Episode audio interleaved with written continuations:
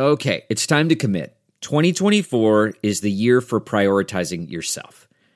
Begin your new smile journey with Byte, and you could start seeing results in just two to three weeks. Just order your at home impression kit today for only $14.95 at Byte.com. Byte clear liners are doctor directed and delivered to your door. Treatment costs thousands less than braces, plus, they offer financing options, accept eligible insurance, and you could pay with your HSA, FSA. Get 80% off your impression kit when you use code WONDERY at Byte.com. That's B-Y-T-E dot com. Start your confidence journey today with Byte. Right. And there's no guarantee that whoever does turn out in the runoff is the same group of people that turned out the other day. I mean, there are going to be repeat people, a lot of repeat people, but there are going to be people that that turned out and don't vote the second time around or people – that they need to focus on who did not turn out the first time and they hope will turn out the, the, second time. Hey, everybody, I'm Fran Spielman, exhausted. My guests this week are two of the most talented colleagues that I have and veteran colleagues Tina Sfondeles of the political reporter of the Sun Times and political editor of the Sun Times, I should say, and Dan Mihalopoulos, who was a Tribune reporter and then a wonderful Sun Times reporter, political and investigative, and now does the same thing for our partners, WBEZ Radio. Thanks, guys, for joining us for this election wrap up. Thanks, it's Fran. a pleasure to be with you, friend. Or at least the round one, because we're on to round two. Are you both as exhausted as I am? Anybody? You gotta Um, pace yourself. Yeah, you got to take. I, I took one sleepy day, but I'm back. Yeah, it's a it's a marathon, not a sprint. Exactly. I don't know about you, but I saw this coming. Months ago, it was clear to me at least that Lori Lightfoot could not win this election and really shouldn't have run. Rahm Emanuel realized that when his that when his public approval rating was in the 40s after Laquan McDonald, Lightfoot was in the 20s. She really would have been wiser, I believe, to walk away like Rahm Emanuel did. Why do you suppose she didn't? Dan, let's start with you. Yeah, I think that um, we have seen her personality in plain view over the past few years. I'm not judging her, or uh, I certainly don't feel uh, that I'm in a position to be as harsh on her as maybe some of the aldermen were who said that she fought with everybody. Um, I didn't have uh, the same sort of um, conflicts with her always, but uh, I will say this that um, I think that she was rather stubborn.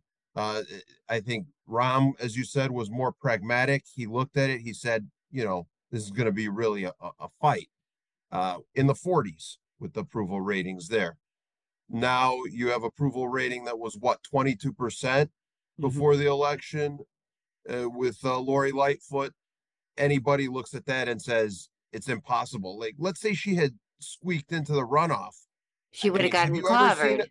Yeah. Right. Have you ever seen an alderman who got, you know, 18 or 20% in a in a first round of, of an election go on to win a runoff? No. I mean, if you're only getting whatever she ended up with, uh, you know, in the teens, uh, that means that more than they all know you, you know, by that time you're the incumbent, you're the mayor. So you you got the vast majority of the people are voting for someone other than you. That's and, right. The verdict was already in on her. Tina, what do you think? Do you think she would have been wiser to walk away? I think that it's exactly what Dan said that she has that confidence level. She has that ability to be stubborn. I do think her people knew that this was possible and they tried to envision all these different scenarios in which she magically would make it into the runoff. But I think they all knew this was going to happen and now they're dealing with reality. And I think you can see it on Lori Lightfoot's face. She was dealing with reality that night. And I'm not sure if she really allowed herself to, you know, think about that. She, I think she did think that she would maybe win or, you know, at least be in second place. Not, I think she uh, anticipated a Vallas first place on Tuesday, but I, I think she thought that she might, might be battling with him. Um, and it was really interesting to see her speak and to see, uh, you know, a little bit of tears in her eyes and a little bit of emotion. Um, I think maybe she just didn't realize what we all realized that she didn't really have a chance. Well, Frank, maybe she didn't have she... enough people around her who told her the truth. You know, a lot of politicians are want yes people around them to tell them, mirror, mirror on the wall, aren't we wonderful? Well, some of her people have said that that what we're what we are saying, this notion of her being stubborn and aggressive and and bad to staffers. I've heard some people say that that had not happened to them, um, but those are the stories that we have all heard. And yeah, absolutely. If you if you want the truth, you need to hire people who will tell you the truth. And you have to be willing to listen to the truth, even if it's what you do not want to hear. That is the mark of a strong leader. And I've seen so many politicians that I've covered over the years who do not have that ability. Dan, what were you going to say? No, I was just going to say that uh, she has an astonishing array of former allies. I mean, have you ever mm-hmm. seen anybody in that position that had so many people who once supported her and now no longer support her? But she seems to have a great capacity to convince herself that a lot of those people are not right you know that and and i think that sincerely she felt that she had a record that was not as bad as maybe we in the media or other critics were making it out to be that she felt that she had not done so poorly. Look she didn't have top aides that got indicted like Rahm and and. Rich Daley had. Um, you know, CPS CEO go to jail for you know getting caught taking taking bribes. Um, and and you know, I won't go down the litany of the people who worked for Rich Daley by the time he had been in there. Hired Truck City years. hiring. I mean, uh, you name it. His son, uh, uh, you know, on and on and on. It was yeah. unbelievable. Everybody around him but him, because he had but, but buffers. It's a, it's a tough job, you know, and I think she could have done better. Uh, maybe a lot of other people could have done better, but it's still a tough job in her defense. I wrote a post election analysis about why Lori Lightfoot lost. Part of it I acknowledge was the bad hand she was dealt, the pandemic, civil unrest, the violent crime that followed the death of George Floyd, et cetera, et cetera. I also noted that Lightfoot's popularity soared during that time as she had, you know, really relished being the school marm telling everybody to stay home. I wrote that the bad hand argument does not explain the violent crime that is 40% higher than it was when she promised in her inaugural address to bring it down. It doesn't explain how she alienated lakefront voters who had been her base by failing to govern with transparency and failing to honor the promises she made, like to fight for an elected school board instead of having it foisted on her, to raise the real estate transfer tax on high end home sales, to devote a dedicated revenue stream to homelessness, to reestablish the Department of Environment, to run a transparent administration, to reopen the shuttered mental health clinics. And then, of course, it doesn't explain, as we've been talking, her inability to get along with just about everybody. What do you both think is the reason why Lori Lightfoot joins Jane Byrne as the first one term mayor in 40 years? Dan? Wow. Um, the single biggest reason I think you just hit on it is, you know, inability uh, to get along with people. There was never any fight uh, that she would back down from, right? And that could be good in some ways, uh, but it turned out to be really bad in the ways where, you know, she acted as if she had the sort of total power, you know, that that Daley had or the near total power that Rahm had when they had vast majorities of the city council on their side. Um, and, and really, the, the, council never uh, defied them on any uh, major legislation. Ultimately, they they won every legislative battle that they had. She didn't have that kind of power, but she, whenever she would be criticized, I think we would see her her fighting back in in ways that you know torched the bridges. Uh, there was no thought of like, okay, maybe I'll get back at these people and serve revenge cold later on, or you know, maybe like used to. asks for something, I'll remind them that they weren't there for me. It's right. like, you know, let's let's you know, uh, not hesitate from opening fire, and let's you know, uh, put everything uh, into that attack. Um, and and you see that in those text messages, you see them in um, in in a lot of the conversations that she had, even on the floor of the city council uh, with where she would get into open confrontations with people in the back of the room.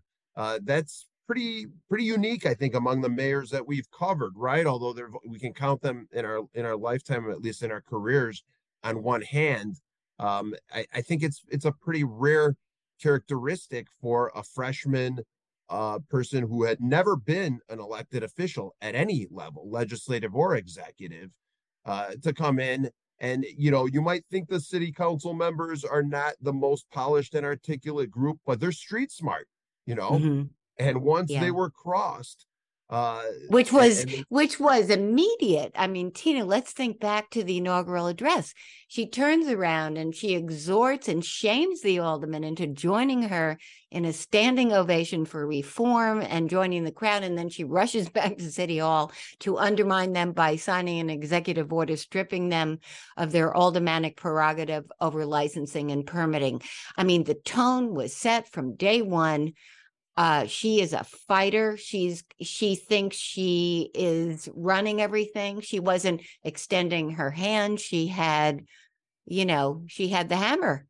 She wanted people to know that she was in charge on day one and that she didn't care if people were mad at her but as we just saw you should care when these people are mad at you when these people are dropping like flies um, throughout the years. I do think from what uh, dan both you uh, fran and dan you both said uh, she was covered very aggressively, and this kind of reminds me of how we covered Bruce Rauner. So we kind of do this. I feel uh, it's it's a great thing, you know, the way that reporters covered um, Lori Lightfoot in terms of you know constant FOIAs, her emails, looking into everything. But I feel like sometimes, uh, since we've had so many mayors with multiple terms, it's just kind of a different element. Um, and like I said, we kind of did this with Bruce Rauner, where you, we would go to every single thing. We were on him, and you don't see the same thing in in, in Governor Pritzker.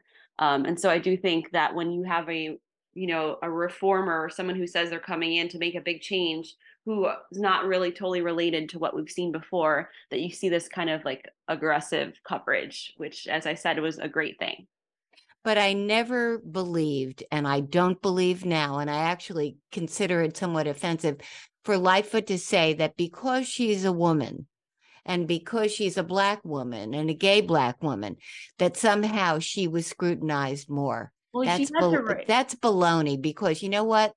She says that Daley and Rahm were mean, but Daley, but but Rahm cultivated his relationships with the aldermen. He worked them. He got elected and then he met with each of them what do they want? He they loved him at the end. Mm. he knew how to work a legislative body. He served in one in congress. And so the idea that Rahm's fu personality was taken to the mayor's office that's not true. He did it with his staff behind closed doors. He may have a, a private conversation but he would never have shamed an alderman on the floor of the council or come down from the rostrum and screamed at somebody like like uh, lightfoot did did with Jeanette Taylor. So I think it's it's wrong to say that there was sexism involved. I don't believe that. I Do either of you? I think that she like as we said she could have chosen to not run again and that would have been her writing her own story, her own narrative of her political career. She did not choose to do that. She lost. And so now she has to write her end of her political career. She has to write that narrative and she's chosen to go that route. And if you see where she's saying those things, a lot of it is, you know, national national papers um, so I think that she's probably it's just a trying to collect her image to people outside of the city. Dan, do you think there was sexism involved or racism or any or both? Look, as a white dude, um, I'm gonna leave that to other people uh, to talk about that. Um, you know, as, as, as a as a white uh, Greek American uh, male, um, you know, it, it's not for me to say, but I will say this: look, eh, when Rahm was tough, you know, Time Magazine had him on the cover as Chicago Bull. Um, you know, would Lori have received the same sort of uh, treatment? Did she? No. You know, I will. I will give her that. Um, you know, in in person, is she really a, a rougher uh, individual than Rich Daley, uh, who both of us covered for many years, Fran, or or, or Rahm Emanuel, whom we covered for the entirety of his time as mayor in his two terms? Um, is she is she really rougher? She probably does not believe that she is. I mean, she worked for Rich Daley. She worked with Rahm at, at the police. Well, let me remind you of the of of the of the remarks she made to uh, in the Columbus statue episode where she said, "My blank is bigger than your Italian blank." Now, she what kind of a mayor of Chicago talks like that? And she argued that Rahm has said far worse. Uh, Well, you, you know, I think she's denied uh, uh, saying that, right? well, I mean, maybe that'll come out in court now. We'll see. yeah, the the is, contrast- people believe she could say it. Yeah, that's her r- other well, that's right. That's right. So now we have a runoff between Paul Vallas, the candidate endorsed by the Fraternal Order of Police, and Brandon Johnson, the Cook County Commissioner and paid organizer for the Chicago Teachers Union, whose campaign was bankrolled by a $1 million contribution from CTU and by the foot soldiers provided by this teachers union. The contrast could not be more stark. I'm not just talking about black and white, which is another issue, but the issues of policing and public education. Let's talk about how each of them got here and how they have to write their uh, story to get to the mayor's office. Dan, uh, let's start with Vallas. Did anything surprise you about how he got to this point, and what do you think he needs to do to get the extra 16% or so that he needs to win the mayor's office? Look, everybody who saw this coming and says they saw it coming a few months ago is probably lying to you. I mean, the guy finished ninth four years ago running for mayor. Um, he hasn't changed significantly um, since then, but he the big change is he's got some supporters, you know, clearly that he didn't have then. And you also have a lot of things that have happened in the city during the pandemic, the unrest in 2020.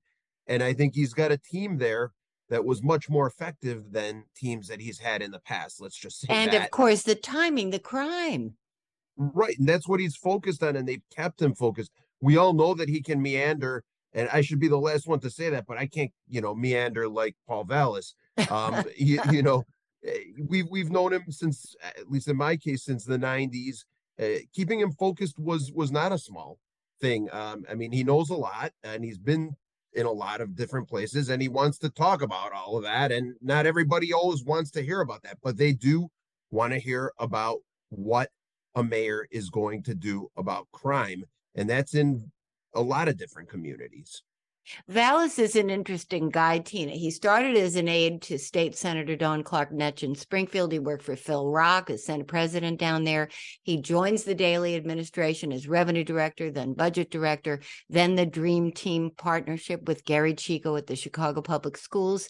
He came within an eyelash of beating Rod Blagojevich for governor in 2002. He would have won that race. I know this if only Rich Daley had blinked at him, no less endorsed him. He he runs for governor, uh, lieutenant governor rather, uh, with Pat Quinn, and loses, and then for mayor in 2019, where he has this ninth place finish. And now he's at the doorstep to the mayor's office. What an interesting case of timing being everything. Absolutely. And as Dan said, there have been some shifts in in his campaign and the way that he's run things, which I think have been evident. And I also think this time around, he's got the, the timing of uh, the you know police officers uh, supporting him. You need that in the city right now, and also the business community kind of rallying around him. And you can see that in the contributions that he's gotten. Um, and that is that fear that uh, Brandon Johnson as mayor will affect you know there there will be business taxes and all these things driving businesses out that's their biggest fear um, and so i think that combination of a different campaign staff um, the business community rallying around him and the police support are are what's making this different Let's talk about Brandon Johnson. What a terrific communicator he is. He came out of nowhere with the help of CTU and SEIU and United Working Families and his own hard work. He punches his ticket to the runoff by winning nine progressive wards on the north and northwest sides and along the lakefront. He he he won the first, the 26th, the 33rd, 35, 40, 46, 47, 48 and 49. Lori Lightfoot wins the south and west side. Brandon Johnson finishes a close second and a few. He he finishes a distant second and a whole bunch of others. He needs to get 80% or so of the African American vote. He needs to rally young voters who did not vote. How does he do this? Dan?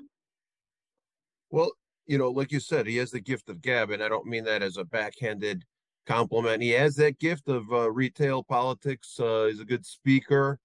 And, uh, you know, Chicago Teachers Union has become steadily more involved and more active in elections over the past decade or so. You know, there were other unions that kind of led the way in increasing organized labor's political involvement or, or the rebirth of their political involvement in Chicago over the last 15 years, but CTU is really the more prominent one. Um, I, I think they've got a ton of members and they got to go door to door and convince other people to come out because when you say, you know, Vallas needs 20% in the black community or or or Brandon Johnson needs 80% in the black community, you know, one thing we're we're not taking into account when we when we have a percentage like that is turnout itself. Yes, you know, they're, which they're, was lousy again, thirty-two percent.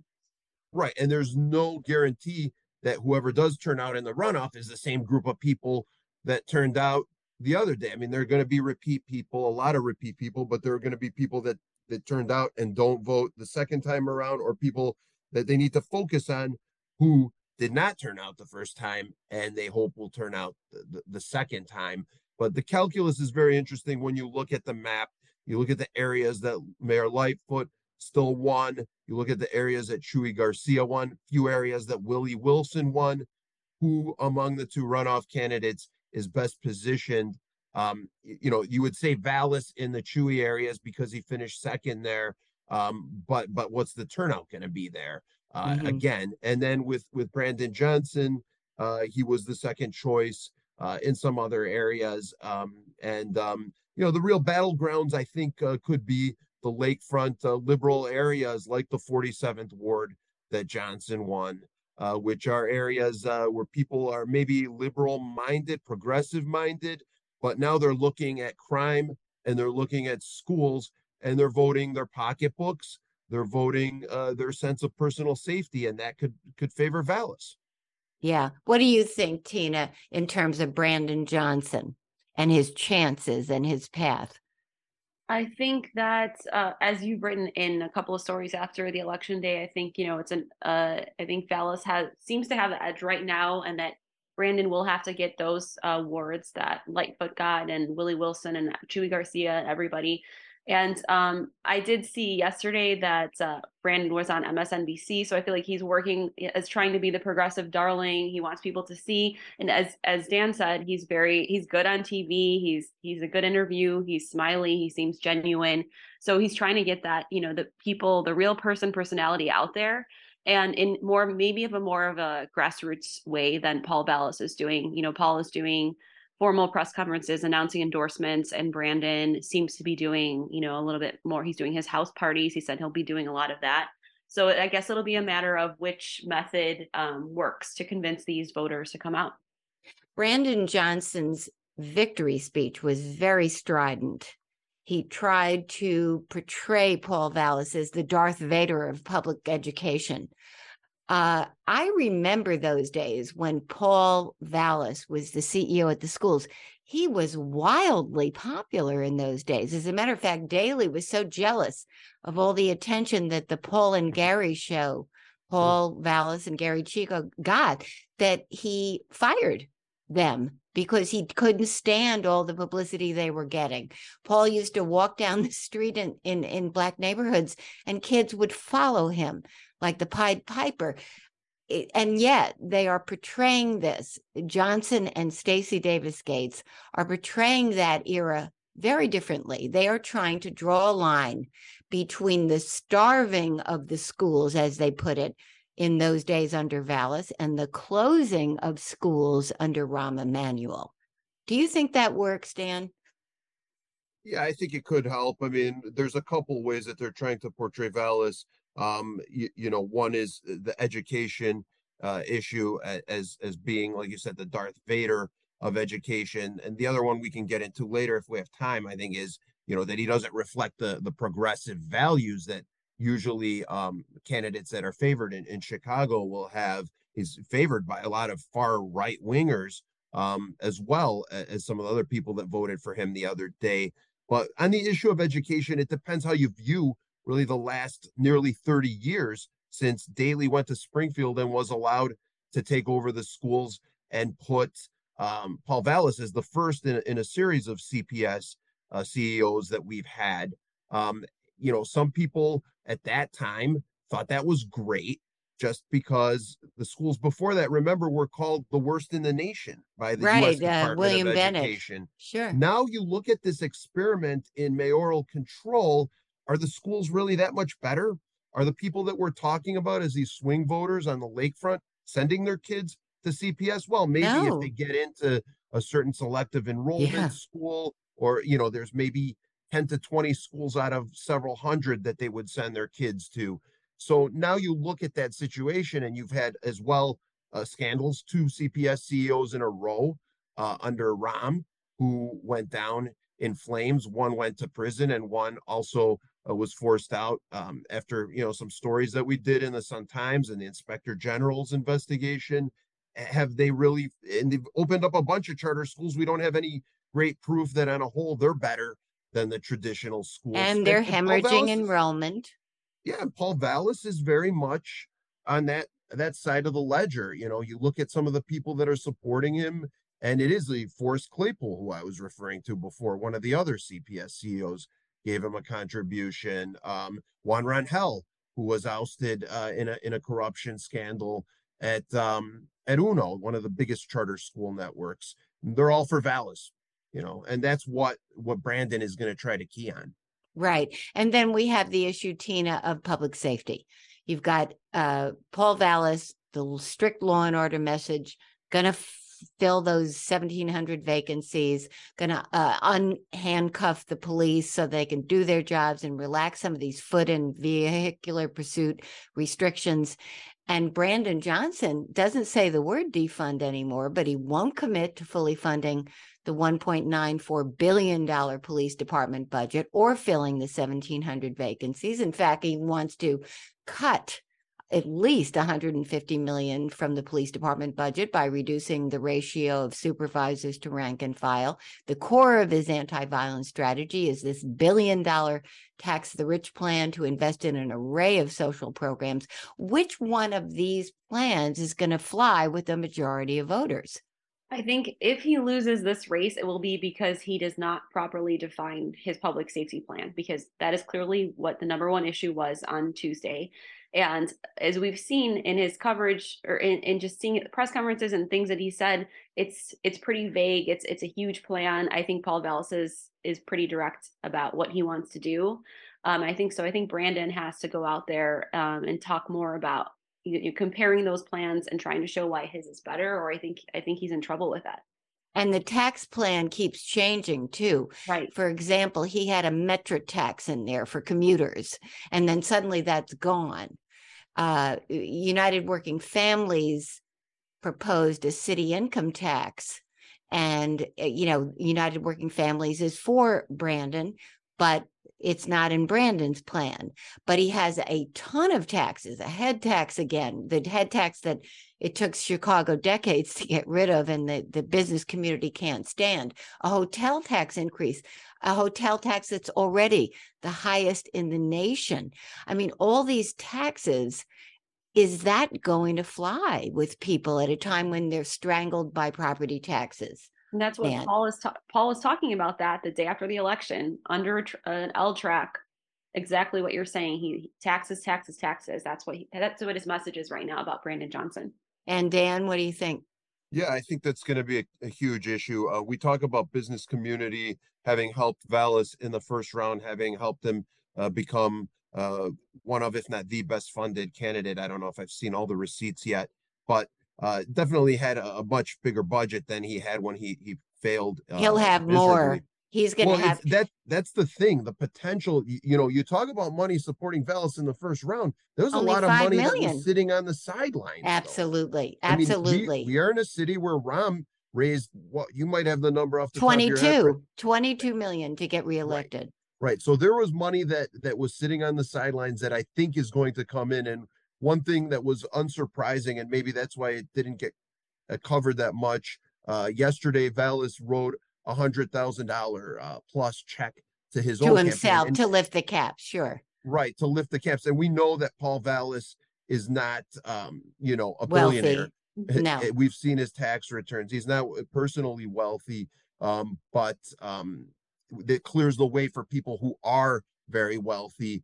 Eh, Look at the biggest players in previous races for Republicans and Democrats in Illinois. They sat on like, the sidelines. They were afraid of a vindictive mayor. This time they're going to come off their wallets and give to Vallas, it looks like, doesn't it?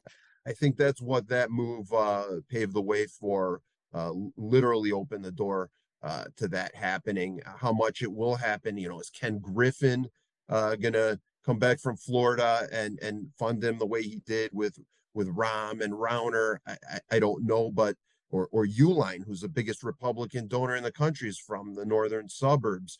Um, I, I don't know if that would help him or hurt him, but there are other less politically combustible, very deep pocketed people uh, who are going to take their checkbooks out for Paul Vallas. I have no doubt.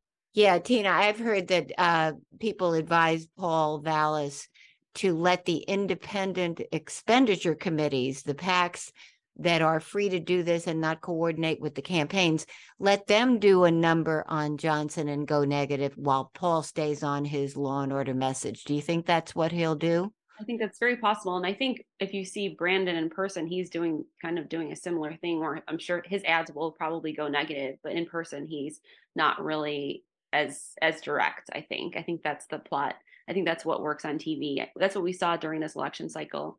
Um, I also think how funny would it have been if not funny, but it would have changed the dynamics of the race if Pritzker had entered this race. And from what I'm hearing, I don't I don't think he's going to, but like this is this is not a lot of money so far.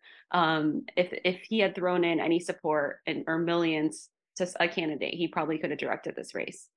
Do either of you think that Lightfoot could have saved herself politically by firing David Brown, who resigned this week?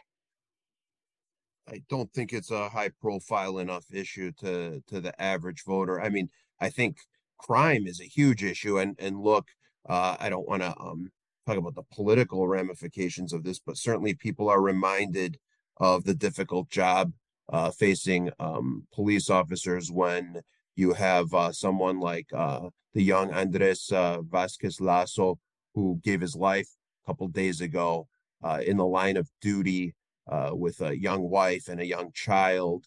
Um, and you know, but do I think that that there was anything that Lightfoot could have done like that that would have been um, convinced people that she could keep them uh, safer than she has in the last four years? No, no, I don't think so. I think everything kind of accumulated um, throughout the pandemic and responses to different things, to the bridges going up, to George Floyd. I think things the two rounds of looting were. I mean, the second round was just devastating. Going down Michigan Avenue in 2020 with businesses with the glass everywhere. I had a doctor's appointment over there, and the doctor seemed scared to be there. So that all of that was accumulating. So it, it, I guess it could have been a timing thing. If maybe she had done it earlier in her term, maybe it would have helped her to get rid of him, but I'm not sure how much it would have helped in total. So as we close, I'm going to put you both on the spot here. Dan, who wins this race?